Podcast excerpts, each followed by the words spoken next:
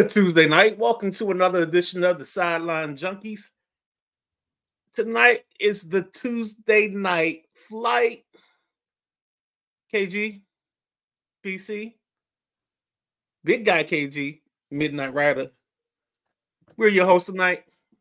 Hope you guys had a good day. Getting ready for hump day. KG, talk to him. Hump day. Mike. Guess tomorrow is, Mike. Welcome, ladies and gentlemen. I am back. I am here. I am live. Had to handle some things, but I am in here. Blue Roses, 26. Is that one of my kids? Hello. That's you? Why are you using your sister's name? That would be one of my children. Hello. She started waving out of nowhere.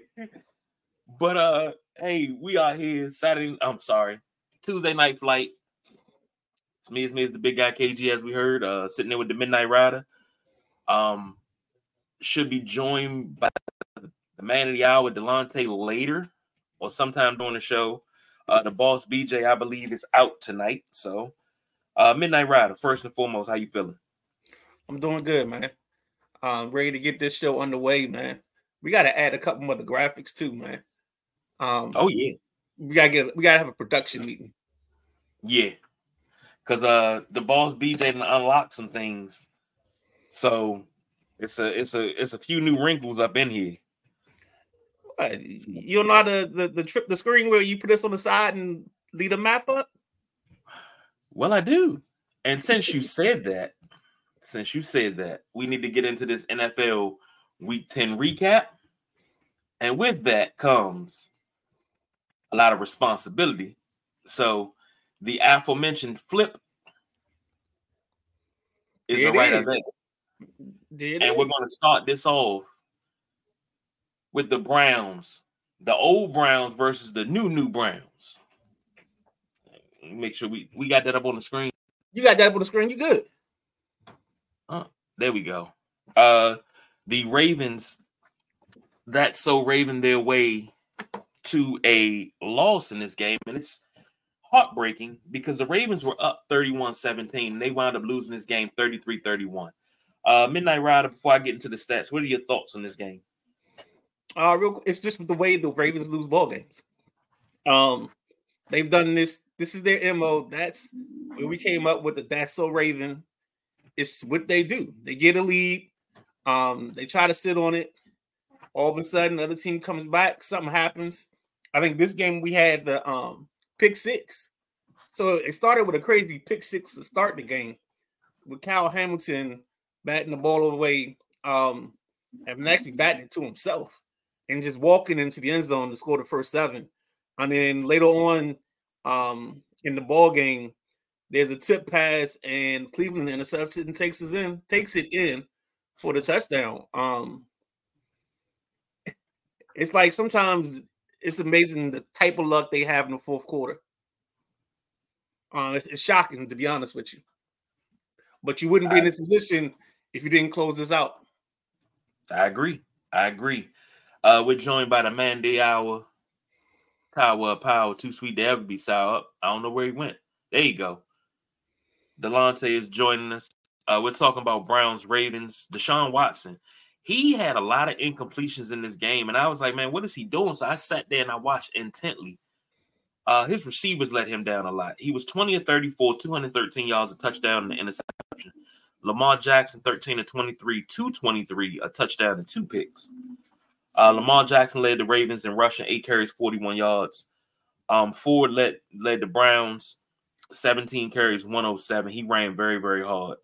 Amari Cooper doing Amari Cooper thing, 6 catches, 98 yards, and Zay Flowers, 5 receptions, 73 yards. Delonte, if you there, any thoughts on this Ravens-Browns game? Hey, what's going on, fellas? The Ravens, I mean, you know what I'm saying? They had the game. You know what I'm saying? But this was a game of they had it, but Cleveland, man, they wanted it more. So You know, you saw how it ended with that late interception. But the Ravens, man, they'll bounce back. They'll bounce back. They got a good squad. It's a Super Bowl contender, so they'll bounce back. And Matt jumps in. Life is miserable here in Cleveland now. Live is miserable here in Cleveland now after that win. They may not lose another game for the rest of the year, per most here. Super Bowl, Super Browns, yeah. That's saying a lot. I mean, that's really saying a lot. Dude, Matt is right on point with that. They go from trying to complain about why they gave up Josh Dobbs for a 5th round pick. Why didn't they plan ahead better? Why are they playing PJ Walker? PJ Walker peels off a couple wins. They win this ball game. All I heard Monday, Super Bowl, Super Browns, yeah. Sorry, I just like doing that. If you can't tell, I'm just gonna say this, and I'm being realistic, not hating. The Browns have not been a Super Bowl contender since '88, if you want to call it that. Yeah, pretty much. They lost. I mean, the Broncos, not only the Broncos, the Raiders, the Broncos, the goal line has been their detractor to the Super Bowl. Whether it was the drive one, the drive two, the fumble, Rocket Red 88, you shoot yourself in the foot every time. So, Paul says, I remember the first time I smoked pot too, Cleveland. It's the great space coaster. Next up, the 49ers look like they're trying to arrive, but they have yet to. They beat the Jags 34-3. Before we get into the stats, once again, Midnight Rider. I think the Jags just had one of those can't get right games. Like, they just couldn't get anything done. They couldn't get anything going. And it just seemed like San Francisco, every time, like, even they tried to get a breath in, San Francisco would just keep hitting with body blows and body blows. And actually, I would like to say that it was actually nice for the first time all season to actually see Chase Young explode off the line of scrimmage into a pass rush. It was a beautiful thing. Now I've seen unicorns, and I've seen Chase Young come out, explode out of his three-point stance, and attack the quarterback. Only thing I'm waiting on next is a Debra and Santa Claus. Delonte? Yeah, I agree with Midnight Rider, man. I think this is one of them games with Jacksonville. It was a downward slope from the get-go, and it just never recovered. San Francisco, man, their defense is loaded. You know what I'm saying? They got a couple head cases on their defense, but you know it's loaded nonetheless. So you know, 34-3. Yeah, I'm not surprised. I'm gonna say this. This is a typical 49er win. You have a bad stretch, and then you come and I mean, this wasn't a tomato can, so I won't say that, but it's a typical 49er win. And the 49ers history has always been indicative of them battling adversity and coming back and winning big. It's like those Bill Walsh, George Seifert teams, only just without the postseason success. Let's say that.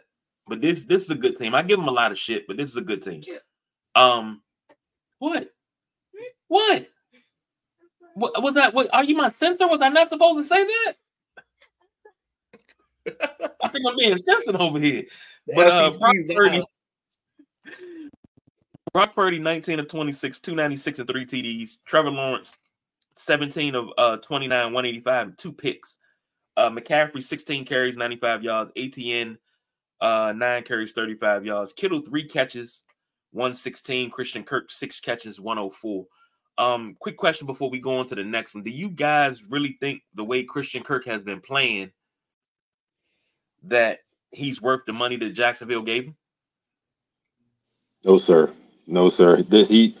I think let me tell you something. Jacksonville, they paid for the Arizona version of Christian Kirk. What they're getting is the great value version of Christian Kirk. And we're actually talking about Christian Kirk. So, nah, he got paid. That's all I'm going to say. He got paid. You know how that go. I think Jacksonville paid the Jacksonville tax. They paid the tax that they weren't a good team. They have a quarterback. They lucked into making that smart move to get Ridley. But to be honest with you, Ridley has been real quiet lately.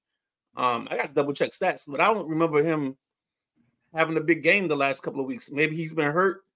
But and Paul, if you're listening, fill me in. Give me the info.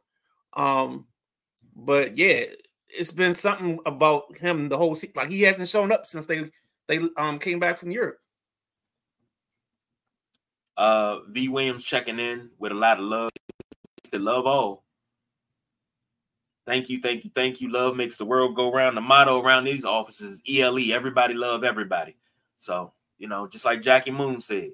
Everybody love everybody.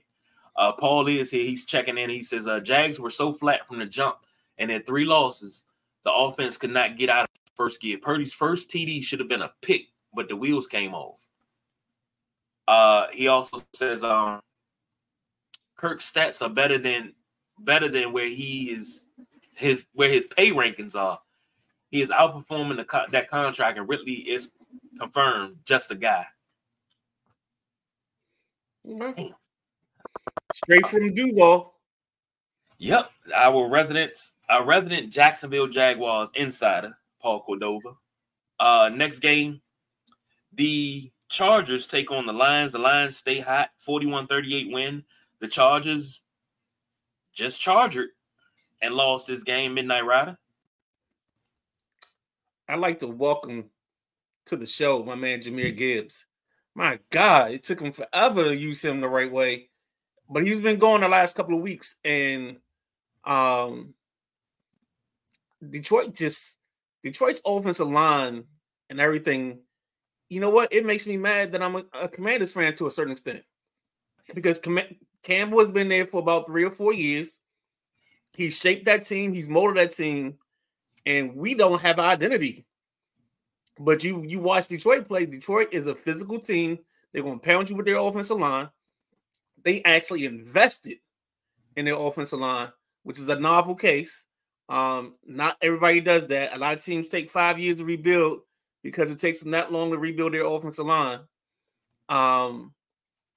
It's amazing when you see a team built and have an identity, and all of a sudden they play to that identity.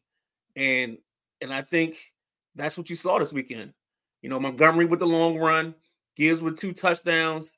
Detroit just came out and just flat out just got out physical them. And then the Chargers with their explosiveness stuck around, but it's something that the Chargers got to fire Staley. I'm sorry. They're holding too much talent hostage right now. There's no way this team should be 4-5. It's just no. Mm-mm. Delonte? I'm gonna say this. Detroit, man, they definitely got it honest. I know y'all remember they had a season where they didn't win a game at all. 0-16. Laughing stock, all that. But they built through the draft.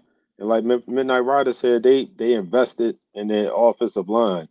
They invested in other certain aspects, you know, so their team can be better. So, you know, this is the product that you see today. Jared Goff, he was traded. You know, I guess the Rams, they thought he was a has-been. Nah, you know what I'm saying? He's cooking on the low. He's doing his thing on, you know what I'm saying, on the low. Well, I mean, it's, you know, they're, you know, notice now. You know what I'm saying? They 7-2.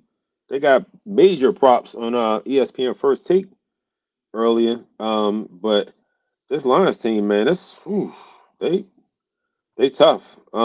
We got to see them in a few weeks, and I'm scared for real. You know what I'm saying? And that game is gonna be in Detroit. The Chargers, I also agree. They way better than a 4-5 record. This is a reflective on bum-ass coaching. You know what I'm saying? Staley, man, it's just he ain't cutting it. He ain't cutting it. Like Justin Herbert, that dude, he's a top 5, maybe top 4 QB in the league, period. You know what I'm saying? It's just a slum village, you know, no pun intended, product that we're seeing with the Chargers. So I won't be surprised if they make a change at coaching, you know, at coach soon. It's funny you say that, but you know, you say slum village. Does that mean they're selfish? They want you to yourself and they can't help it? Hey, you know what I'm saying? They're selfish enough to only have 4 wins. This team should be 7-2. They've lost some close ones. Yeah, you know what I'm saying. If you look at this schedule, you look at the way how did some of the games went, especially down the stretch. This team should be 7-2, but instead they 4-5. This is coaching. Agreed. So they're good on. They good. They're decent on both sides of the ball. So again, man, you know they. Staley, I don't know how long he's going to last, but I don't think he's going to last too much longer. And for those that didn't get the reference, the song is Selfish by Slum Village featuring Kanye West. It gave you the line from the Polo Fleece to the Jesus Piece.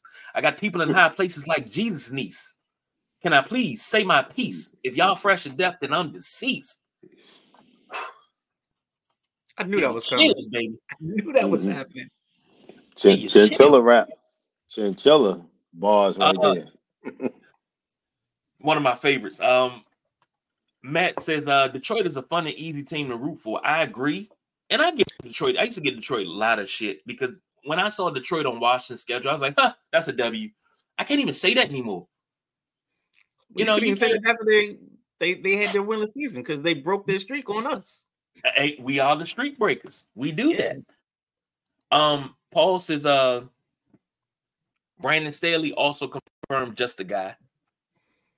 I won't get into Brandon Staley and you know being the coach of the Chargers because everybody knows how I feel about that. So we don't have to go about it. That should have been still Anthony Lynn, but we're not gonna get into that. Don't do that. Paul also says Dan Campbell is another story. Once he started talking about biting kneecaps off, I knew I could play for Dan Campbell. Like, I mean, as much as I love Ron, if Dan Campbell called me right now and be like, hey, give me 15 snaps a game. Don't do nothing but pin your ears back and rush the quarterback. All right. That's all you need? 15 snaps a game? That's it. All right. I'll take veteran minimum. Shit, I won't even take that. I'll take league minimum. Let's do it. Man, you don't get your butt inside and be a 3 technique. I can do that too. And Paul says, but DeMarco though. Oh, DeMeco Ryans. Oh my goodness. Oh, we gotta get to that too. Only thing I gotta say is, and I'm done on the Detroit game. The HBO, what's the preseason show that they do?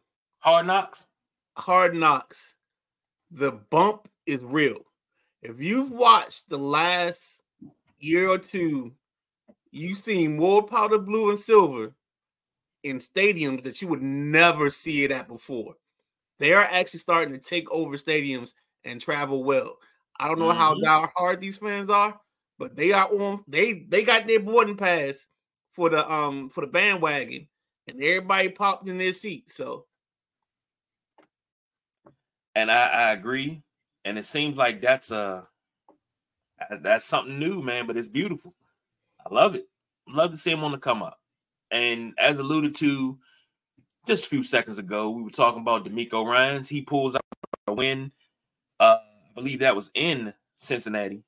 Texans beat the Bengals 30-27. Oh, shoot. I didn't get y'all no stats for the last game, so I do apologize for that. Midnight Rider, Texas Bengals. First and foremost, Thanos, sitting in for you, nailed the Noah Brown, 7 receptions, 172 yards. I told you probably 3 or 4 weeks ago, it's something about this Texans team. And I've been saying it all the last couple of weeks, the last month. I've been a Texans fanatic, and it's, I don't know what it is. They just have the right formula. It just doesn't. I think it's C.J. Stroud, to be honest. He's playing way better quarterback than I thought he was going to play. Their receivers are solid enough where they're overachieving. Noah Brown overachieving. Tank Dell overachieving. Nico Collins overachieving. So they're just got a bunch of guys that are in the right spot that are taking advantage of the opportunities they are given. And they're 5-4. I'm telling you, this team is going to be in the hunt towards the end for a playoff spot. The only thing that might hurt them is the fact that this AFC North has a bunch of teams that are going to be right in that mix as well. So that might be their only issue. Delonte? He's gone. Okay, I think he working on something. Oh, he gone. Okay. Yeah. This was a game that I think I picked the Bengals to win this, not because of anything against the Texans, but I picked the Bengals because I thought the Bengals were on their resurgence. But 30-27, not a bad loss, but a loss is a loss. C.J. Stroud, 23 of 39, 356, a touchdown and an interception. Joe Burrow, 27 of 40, 347, 2 TDs and 2 picks. Devin Singletary, 30 carries, 150 yards. This is 2 weeks ago. We would look like geniuses. Let's say that. Joe Mixon, 11 carries, 46 yards. As mentioned before, Noah Brown, 7 for 172. Jamar Chase, showing he's still around and he deserves that bag. 5 receptions, 124 and a touchdown. If not this season, I think next season, the Texans will be back in the hunt as one of the formidable top-tier teams in the AFC. Mm. And I will say that, and I'll give them a lot of credit because they're just that damn good. And they're coached very well. You know, last year with Lovie Smith, Lovie's Lovie. You know, but Lovie wasn't the... He wasn't going to be the answer. He was the stopgap until they found their guy. And I hate that. But call a spade a spade. He was just a stopgap guy. He should have been the guy, but I'm not even mad that they hired DeMeco because DeMeco is taking this team to new heights. Why are you loving Lovie? What's wrong with Lovie? Why are you loving Lovie? The right move was made because he was what you said. He was a stopgap. Yeah, but you don't use a Lovie Smith as a stopgap. You use somebody else. That's what Bill O'Brien should have been. That's what Brandon Staley should have been. You know, these are stopgap guys. These guys can't. That's what Cliff Kingsbury is. Stopgap guy till you get who you want. Urban Meyer. No, David Culley, the first stopgap guy.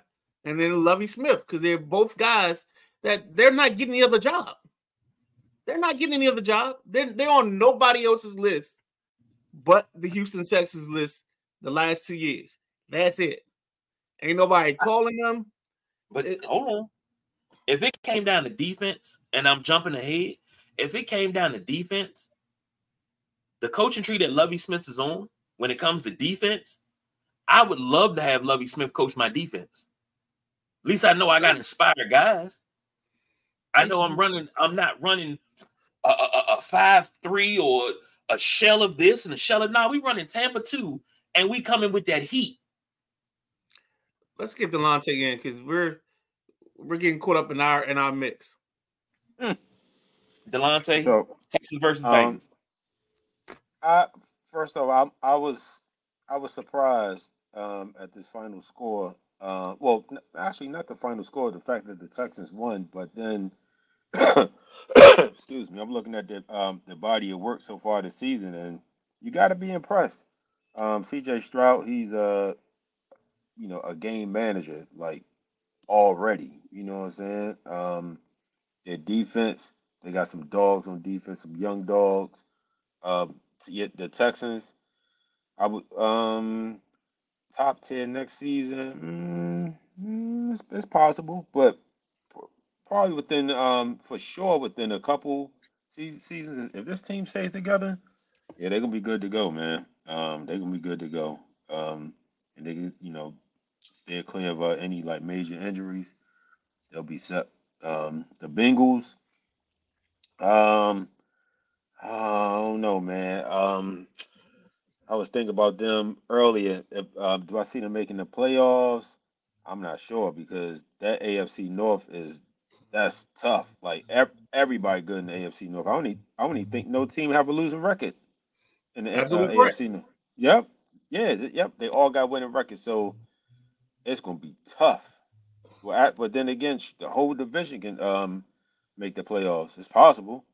You know what I'm saying? But Cincinnati, I think now's the time they got to start stringing along some, you know, some wins. They got to go on a nice little run because it's a lot of 5-4 teams. There's a lot of 4-5 teams. There's a lot of 5-5 teams. A lot of 6-3 teams. So it's just, you know, the playoff picture as it stands today is pretty jumbled. So if Cincinnati, they want to separate themselves, man, they better start winning. Well, Paul says David Culley was done wrong. I think he was done wrong. I also think Lovie was done wrong. We could do a whole show on people that was done wrong. I think Deshaun was done wrong. But hey, I'm just a guy. I'm just a guy. That's all I am. I'm just a guy. Next up, this one is interest with Delonte. Bills go down to the Broncos 24-22 on Monday Night Football. Broncos country, let's ride. Delonte, you take that one first. Cool. So first off, shout out to the Bills. Shout out to my man BJ, who's not on the show tonight. Definitely no trash talk. The Bills, you know, even with a 5-5 record, it's still a dangerous team. You know, and I'm not just saying that. That's not propaganda. It's still a dangerous team. With that, what I watched last night was a game of I don't want to win. You know what I'm saying? We caused, like, what was it, four turnovers, but, you know, we wasn't really doing nothing, you know what I'm saying, until the end. When he had to kind of improvise, which I was happy to see him doing. Some of the, you know, them trick dump passes he was throwing and everything, you know, I was good to see him kind of like reach back to his Seattle elements and, you know, kind of will us to that win. The 12 men on the field saga at the end of the game, that was scary because you know, before then when Lutz missed that field goal, I was telling my colleague earlier, I had picked up a broom and I didn't know what I was going to do with that broom. It was definitely, you know, as a result of anger from him missing that field goal. But thanks for the 12 men on the field, we got another shot. We was able to win. So the broom and I don't know what I was going to hit, but, you know, everything was safe. Let me wrap this up real quick. As far as my squad go, I'm gonna be honest. I don't think we're gonna make the playoffs, but I think, you know, this was a good building point for us. We beat the Chiefs a couple weeks ago, and then we beat Buffalo. So, you know, it's a good building point. And I definitely think we should hold on to Russ. Well, we can't afford to let him go anyway, so he'll be there next year. But shout out to the squad for the win. I couldn't say it any better. It looked like a game that both teams wanted to lose. Neither wanted to win. Buffalo did finally try to use their run game to get them going, to get them started up. And then Russ ran the ball. And I think that was the key to this whole setup was Russ running the ball instead of just dumping it off or whatever. Russ getting yards, becoming a weapon, because that unlocks his offense. Russ is now, like, he's kind of descended from the top 10 or 12 to right around 15 to 16, because now he's a game manager. That's all he can really give you right now. And we kind of had a discussion earlier, Delonte, but I think part of the problem is is Jerry Jeudy and Courtland Sutton. I feel like Sutton doesn't get enough separation to be a number one. And I feel like Jeudy doesn't catch the ball consistently enough to be a number one. And I think the tight end, what's the kid from UCLA? Is it Dulcich? Something like that? Yep. Is he hurt or is he playing right now? He's hurt. Okay. So that's the other guy that I thought was a weapon for y'all. So when I watch them play, I feel like at times they leave Russ out. Like they leave him, hang him out to dry. Like he's there. They just don't help him enough for him to be successful. And I could be wrong, but that's just the two times I've seen them. And for some reason, y'all don't want to get the kid Mims the ball on a consistent basis. What? Not to cut you off, but that is like one of my frustrations. Like, yo, this kid can flat out ball. Did you see what he did against Washington? Right. Yeah. Like what? Like, you know, 1-on-1 cover. Like he was burning the cornerback. Are you serious? Now, granted, and my bad, not to cut in your segment. He do his thing with the returns, but we gotta get this kid some touches as a wide receiver. That's why we drafted him. And then the three-headed monster you guys rock with P-Ron, Javonte Williams, and the kid McLaughlin. That's another option where you're just getting explosiveness. Now, I want to see we're at, week 10 right now? I want to see the stretch. I want to see the last 4 weeks of the season because I think by that time, Javonte Williams will be back into his flow that he had his rookie season. And I think he'll be a little bit more explosive as we go down the stretch. And all that's going to do is just help McLaughlin and P. Ryan out. Mm-hmm. Few stats from the game. 24-29 was Russell Wilson, 193, 2 touchdowns. Josh Allen, 15-26, 77, a touchdown, 2 picks. James Cook, 12 carries, 109. Williams for Denver, 21 carries, 79 yards. Courtland Sutton led Denver in receiving yards and receptions, 8 receptions, 53 yards. Gabe Davis for the Bills, 2 receptions, 56 yards. And Matt asked the question, what's going on? Seriously, what is going on with Buffalo? Well, I think Buffalo addressed what was going on. Ken Dorsey was relieved of his duties, fired, if you will, a little earlier, because of the ineptitude of this Buffalo offense the last few games. I think they've pretty much taken care of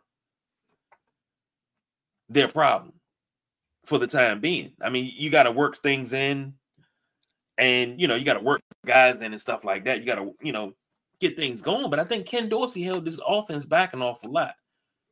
And it kind of shows you that Dable was actually the glue that held this together. You cannot fall apart because there is no Brian Dable. Guys come and go all the time. You still got to go out there and you got to ball out. Trayvon Diggs is talking about you got to get 14 out of there. Speaking of his brother, Stephon, you got to get him out of there. Hey, Buffalo got to hold their other receivers accountable. They got a lot to work on. And they got to get it done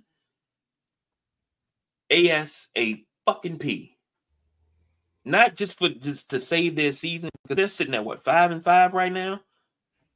There's no way Buffalo should be 5-5 after 10 weeks. Buffalo should be at the least 7-3. But agreed. You're 5-5. Agreed. No, I mean, I said this earlier. I think first is Josh Allen decision-making, but I think second is what is Ken Dorsey – like, what are the situations Ken Dorsey is putting Josh Allen in to be successful? And then the third thing, for me personally, I remember the clip from last year when Dorsey was in the coach's booth and he destroys the keyboard or whatever he destroys. He throws a temper tantrum in that office. And in my head, that stuck out to me. It's okay to go off, but that was a little extra.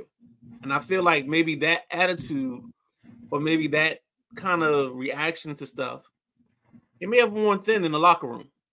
And that's where you have some of the disconnect that you guys are talking about. I'm not saying that's what happened. Midnight Rider's not reporting anything All I'm saying is that's one of my theories I'm working off of, is maybe his act got a little too old, and maybe, you know, the guys don't want to listen to you if you're not in right control, or if you're just doing stuff just to be doing stuff. Like, they'll start tuning you out, and maybe that's the case. So I'm glad that Buffalo did this sooner than later. I think Doc Walker had a line today. He says it's never too soon to take the trash out. It's never too soon to take the trash out. I like that. We'll see how Buffalo responds to this, because damn sure will keep an eye on it. But let's bring it. This is McDermott's job right here. Yeah, there's no other way to say it. McDermott is either gone if they don't make the playoffs, or he's still there because they're making a run. Kind of sort of like the situation we have here in D.C.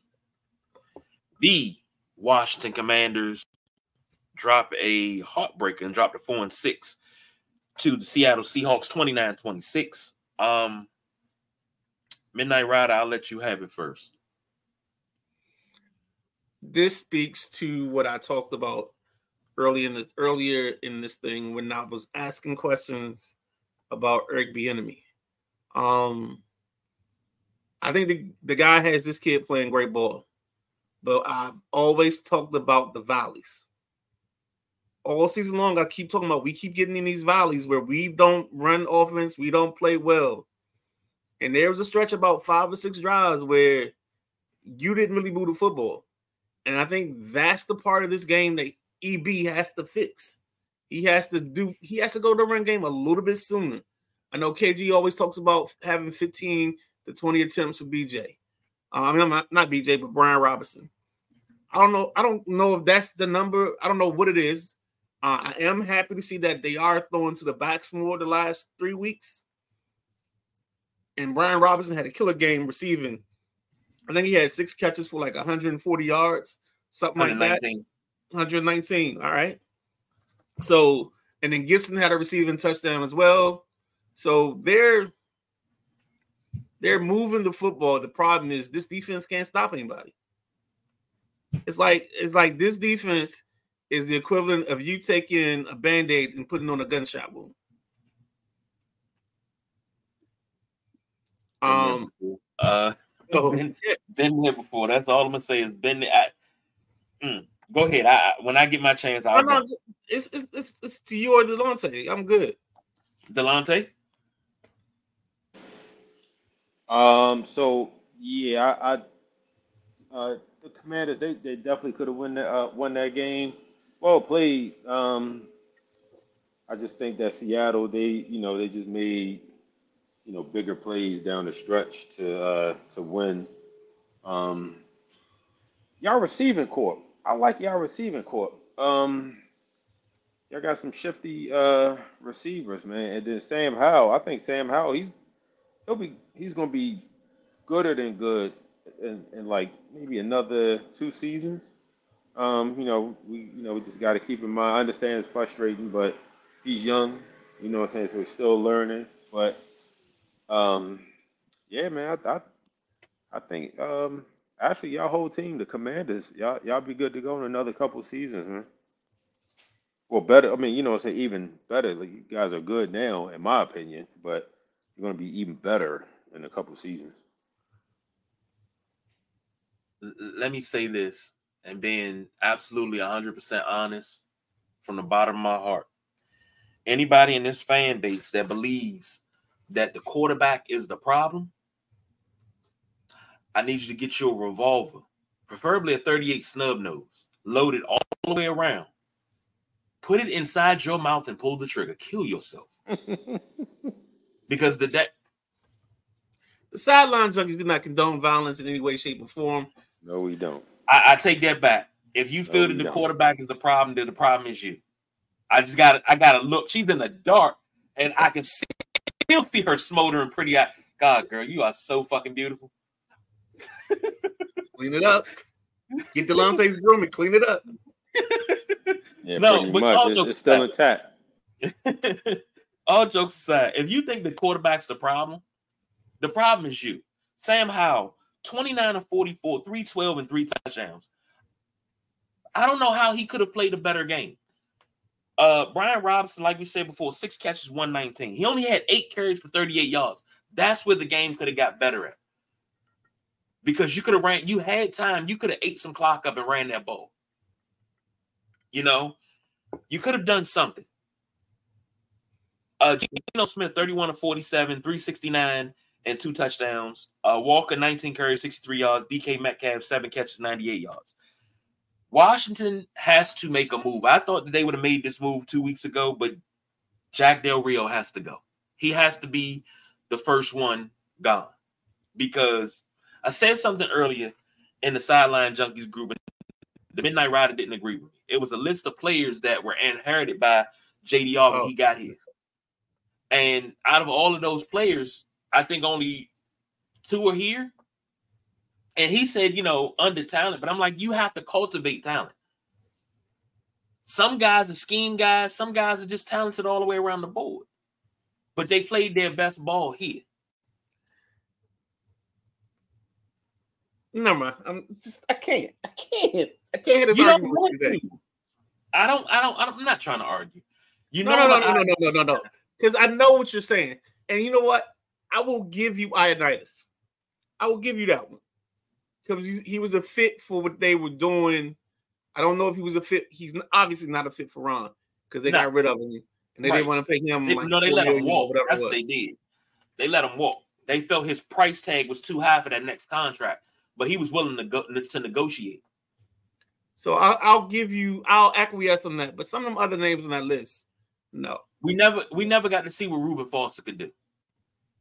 He didn't have a need. You can't see what he has. You had a shot, but it's he's playing ball though. He just started like last year. I think he's in like the USFL or the XFL. But you had to give him a chance to get back. Well, you never gave him a chance. After 2 years, you was like, yeah, well, all right, forget it. You're not gonna play no more. Bye. You didn't give him a chance to work himself back. He had a devastating knee injury, KG. It's so, not okay. This isn't. Like, you can't just sit on him and wait for him. I understand that, but still, bro, you can't give up on talent when you don't even know. You know what you got, but you don't know what you got. You see what I'm saying? You do know what you got. You got to do with a bad leg. Yeah. If that's the case, maybe not the same thing, but Washington took a chance on a dude that had 2 torn ACLs, and he still came in was 1,000-yard rusher. What? They took a chance on Terry Allen, 2 torn ACLs. Dude, this is there's a difference. This dude, modern medicine has changed. But modern medicine, put a pin in it because we can argue about this all night. Because you made me argue that in Gen Pop. I wasn't supposed to do that. Did you call it Gen Pop?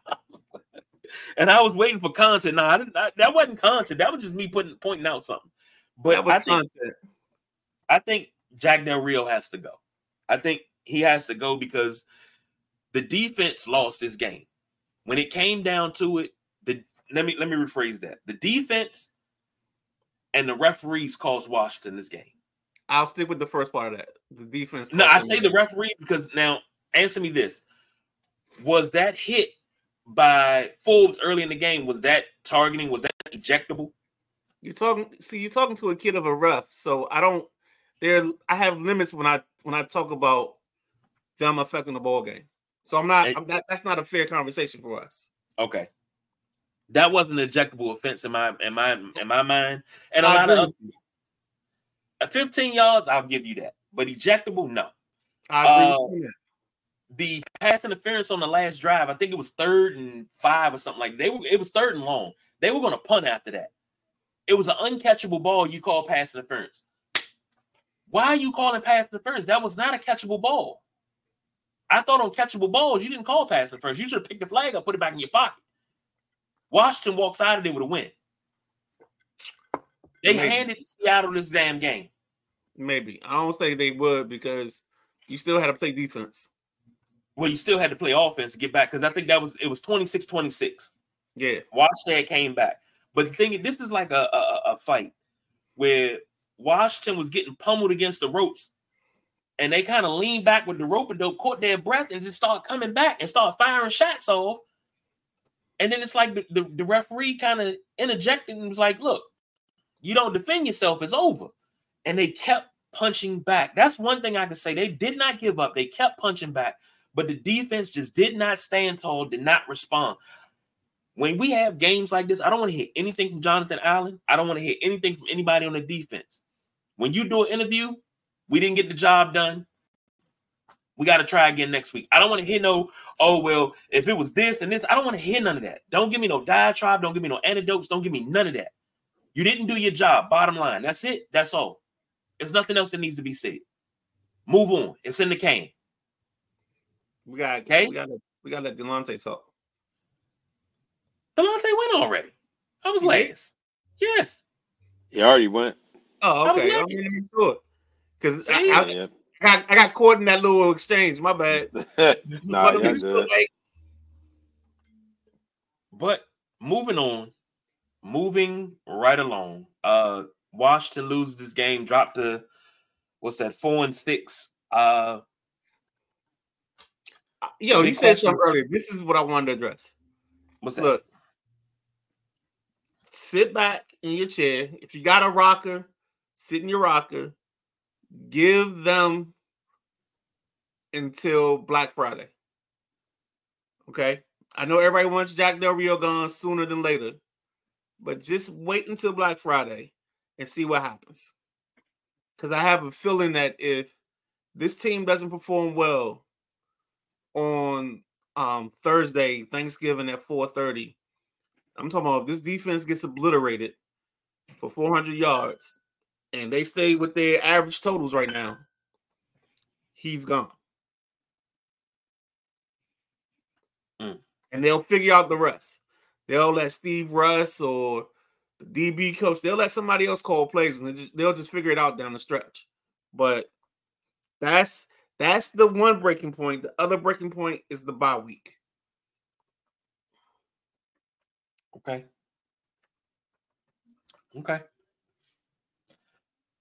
Well, now we're going to go rapid fire. This is not going to be a long segment, this next segment, but it has to be talked about.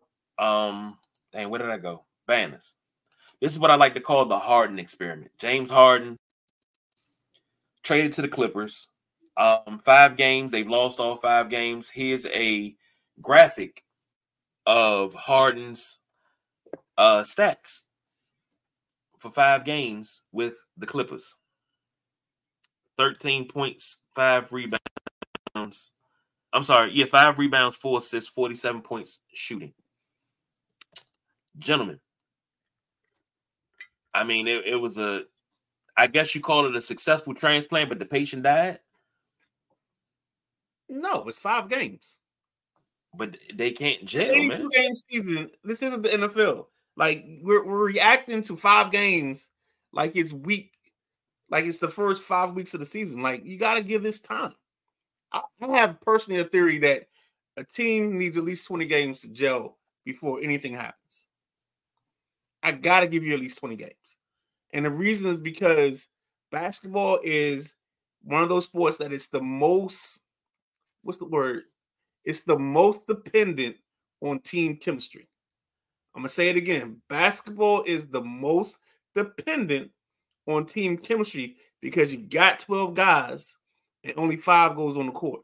And most teams only play 8 for the most part. That's the end of your rotation. So that relationship between those 8 guys got to be the most important thing to your lineup. And the problem is they got 4 guys that are all basketball dependent. They have to create their own. So you don't have anybody that plays off the basketball well. So that's going to be a learning curve. You can't give this 5 games. This is literally going to take 20. I even think it might take 30 before they figure it out. And this might be one of those teams that they're going to have to figure this out. So they're going to have to figure this out towards the end of the season so they can get like in the play-in game on the lower part of the seeding for the Western playoffs. But they can't be scared to pull the trigger on a deal to get rid of somebody either. It's gonna be Russ. It's always Russ. Yeah, I agree. I think Russ he might he might be the fall guy in the situation, although he's playing decent. He actually been playing decent since he got to LA, well, the Clippers. Harden, man, I think this is his this might be his last team before he gets the John Wall treatment. And that's sad. You know, that's a sad story within itself. Because John Wall, he should still be in the league. He should definitely still be in the league. But Harden, I think, you know, it's a lot of drama that, you know, these teams aren't putting up with. You know, ask about Kevin Porter. You know what I'm saying? See where he's at. See where he will never be at again. But Harden, man, he just play your game, man. Play your game. Yeah, y'all off to a bad start. Y'all 0-5. Y'all got a team full of LA guys with him, Paul, PG, Kawhi, and Russ. You know, but man, you know what I'm saying? Just I agree with the Midnight Rider to a great extent. It definitely takes more than a 5-game sample to, you know, develop a chemistry. Like it's you're gonna need a decent 20. You might need a decent 24. Mm-hmm. But you know what I'm saying, Harden, man, you know, he just get back to who you know what I'm saying, who you were, man. You know, if you claim to be the system and not a system player, show us that. You know what I'm saying? Show us that. You know what I'm saying? Just stop. Just play your game, man. Just play your game. I don't want him to end up like John Wall. I don't want him to end up like Iverson. You know what I'm saying? And you all saw how they did AI. You know what I'm saying? They gave him it wasn't even a boat. I think it was like a paddle boat. You know what I'm saying? As a retirement gift, like. You know what I'm saying? So, just play your game, Harden. That's all I can say, man. Some call Harden the best scorer of this generation. I don't believe so. My opinion, some call him the greatest. I heard somebody call him the greatest scorer ever, and I was like, no. That would be one Wilt Chamberlain. But that's just my opinion as a basketball purist. Harden has a game that seems like with the rule changes, it hasn't adapted. You know, he, ISO and that step back and all of that, and people are reading that. People watch tape now. He's going to have to pull some more tricks out the bag. If you want this LA experiment to work, you got to pull some tricks out the bag. You got to do something. But this ain't it. So, hell, if you want, you know, really work, if you take Harden and send Harden to Chicago for Zach LaVine. Zach LaVine will fit out there in LA. Harden fit in Chicago. Him and DeRozan together. Oh, my goodness. Yeah, I like that. Please do it. Yes. The thoughts that were brought you just now are those of a delusional Chicago Bulls fan. They do not reflect the thoughts of the Sideline Junkies. Oh man, let's get through this. Ladies and gentlemen, it's that time of the week. Once again, it's Tuesday. So every Tuesday, he called a timeout.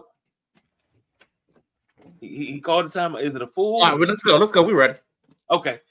Every Tuesday, the Midnight Rider brings to you his special segment called The List. You just made the list this week. We're going to start off basically at a nursing home because I don't know how this guy's still in college, but he plays for the University of Oregon. I've been very reluctant to put him on the list because I just don't see how it translates to the next level. But I did say one thing. I'm going to be true to the college experience. So at number 5, from the University of Oregon.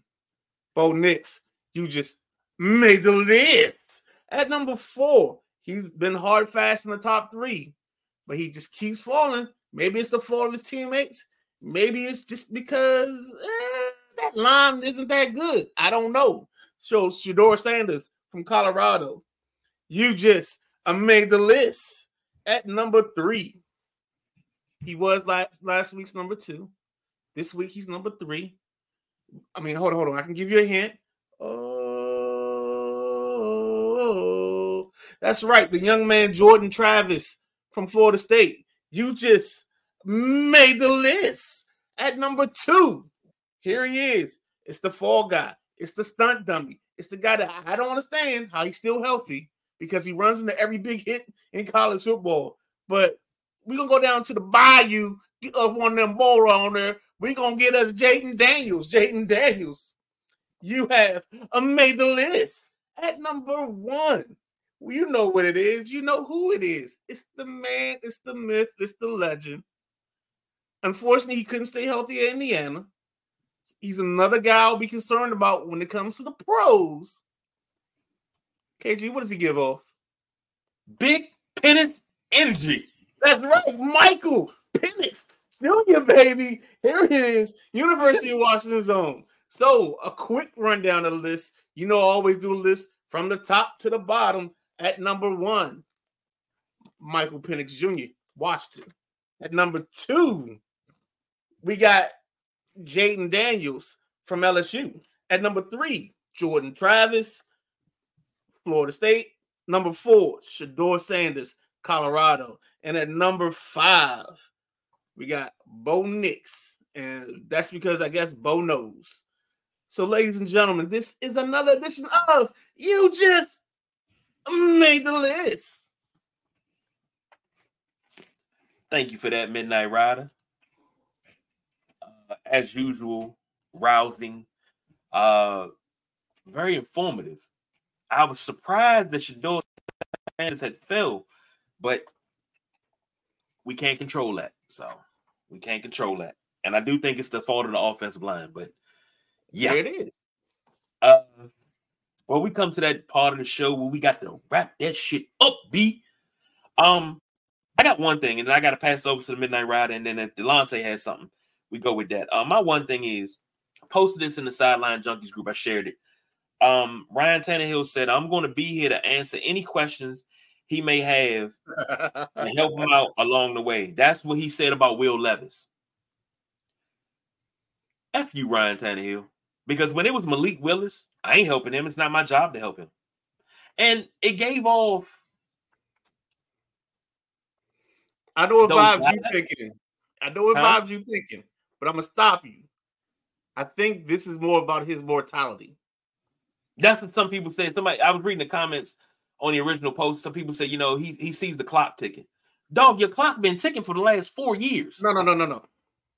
He sees the clock ticking, but he actually sees, and this is where you can get mad at me, KG, but he actually sees somebody that's better than him. So that's okay. Why he's willing. That's why he's willing to help Will Levis. Hold on. Let me finish.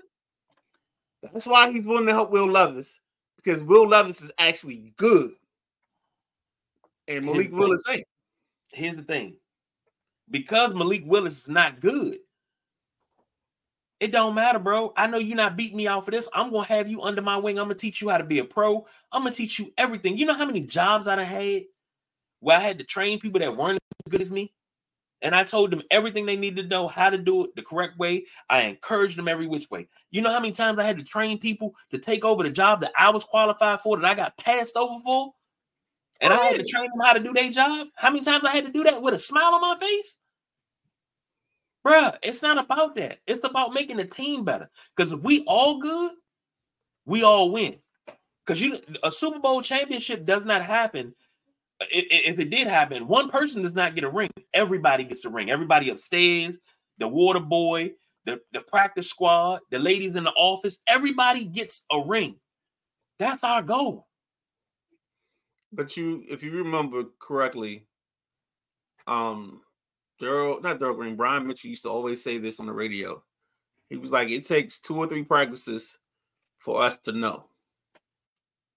And I'm just going to tell you, KG, I think those 2 or 3 practices from Malik Willis, they felt and they knew that he had no chance. No chance in hell? And that's why you, when you Tannehill, you like, nah, I ain't got to show him a whole bunch because he's not good enough to be he's not better than me. When you see Will Levis throw the football, it is a totally different experience. Agreed. When he threw that, and I knew that at his, and if you go back to the tapes of us in the pre-draft process, I told you this kid's arm was special. I don't know what kind of mind he has, but his arm is special. So, yeah, that's where I think that comes in. Okay. Go to Delonte, because I got 2 things. All right, Delonte, you got any final thoughts? Anything you want to get off your chest? A good win for Broncos country. The Commanders, they'll definitely bounce back. That's about it, man. Yep, that's about it.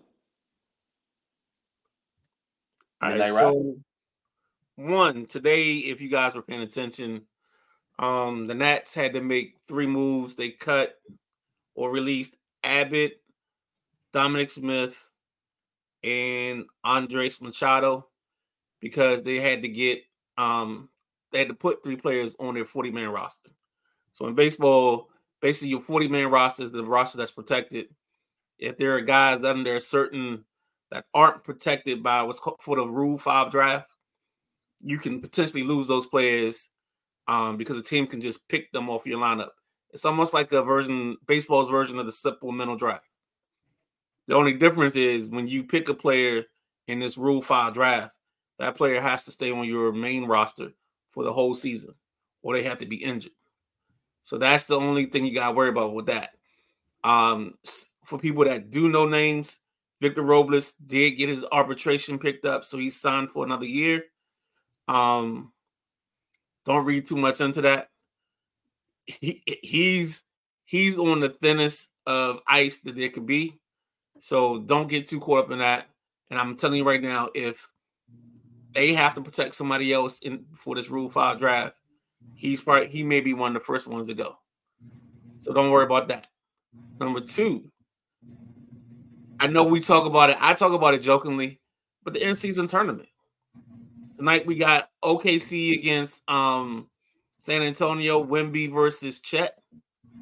The floor is done up. We got the pretty floor with the NBA Cup in the middle of the floor, the NBA Cup as the lanes and the free throw lines.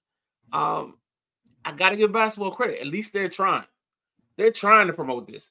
Every commercial break, you see the in-season tournament logo. On the Sideline Junkies page, I post the standings every week, but I'm posting just because it's something that we got to start paying attention to. And I know this isn't something for us. I say this every time I talk about it. This ain't our tournament. This is the generation below us tournament. So, but we got to be good caretakers of the game and have responsibility and at least watch it to see if anything comes out of it. Because all you're doing is watching the games you would normally watch. The only difference is we got some ramifications on it. And I was going to make a joke earlier because Steph Curry's not playing tonight. And I was like, dang, Steph can't play in the in-season tournament game. But I pumped the brakes. I stopped myself because I didn't want to sound like a jerk or be a jerk. Being a jerk is fine. So. All right, ladies and gentlemen. Well, we are at the end of the line of the train. Be back Thursday. Quick show before Thursday Night Football. Man, it's been a whirlwind week in the NFL, NBA. So enjoy the in-season tournament. Enjoy the NBA. Enjoy the sports that's on TV right now. So for the man of the hour, Delonte, for the Ben Dyke Rider, Ben, I'm the big guy, KG. Y'all know the motto, baby. We don't do no overtime. We are out of here.